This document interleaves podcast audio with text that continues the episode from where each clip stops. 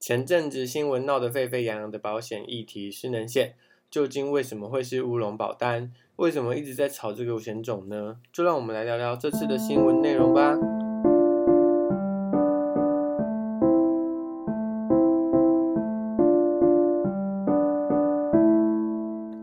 这次新闻用了几个斗大的标题：乌龙保单、地雷保单，来吸引大家的眼球。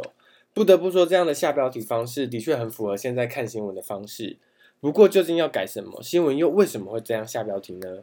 首先，我们可以先来看看失能险的历史。在民国九十年初，就有第一张失能险开始上市。当然，一开始的理赔范围较小，接着在九十七年左右开始扩大失能险的保险范围，再到了一百零三年，失能险的全盛时期，多了更多的保障以及保证给付这四个字。那现在帮大家做一下小教室。保证给付的意思是说，条款约定保证给付两百个月。那假设我一个月要给付你保险金两万元，那保证给付就是两万乘以两百个月，也就是四百万的理赔金。而现在发展至今，是能险有更多更多的形态，也因为这样子，近几年来被金管会盯上，开始一次一次的更改更改限制条款。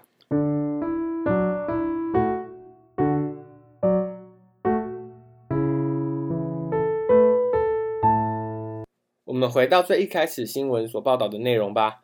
主要的地方在保险局要求寿险公司提出保单内容调整。第一，要提高准备金；第二，要精算以及检视是否准备金足够；第三，二零二一年开始要进行抽查；第四，要建立资料库；第五，要追究精算师。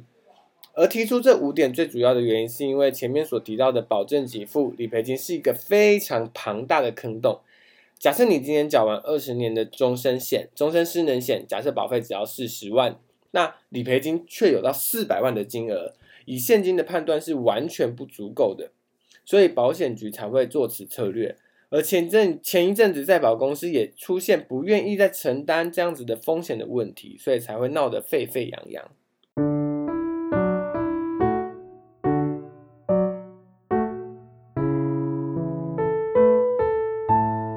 再回归到新闻所下的标题“乌龙保单”“地雷保单”这几个词，的确下得比较显赫。不过，别让新闻议题被标题给杀了。如果你已经买了失能险的，其实你可以放心，我们买的保单内容并不会因为这样子改动而改去原本保单的条款。再简单来说，买了就是买了，就算改了，你还是原本拥有原本的保险利益。那这边的话，大家可以先放个心。如果还没买的听众呢，现在的确还有保证给付的失能险。那你可以去寻找你原本的保险业务去做详细的规划。那可能保单的内容没有前两年或前一年来的好，但至少还是有保证给付的权利哦。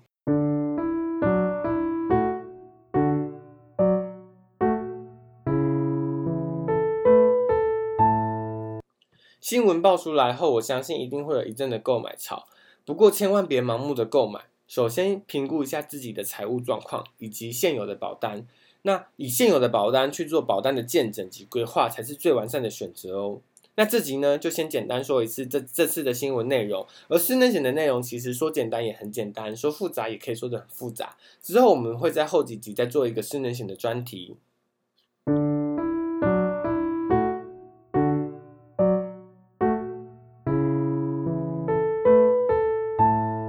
要如何收听保险偷偷的 Podcast 呢？你可以在 Spotify、KK 吧、Apple Podcasts、Sound 上面搜寻，都可以听到我的 Podcast 哦。那我也会在上面附上我的 IG 连接，让大家在听的同时，也可以看文字，更容易听得懂。也希望大家可以支持的话，在我的 Apple Podcast 上面给我五星评价，给我一点鼓励跟支持哦。那就下期见，拜拜。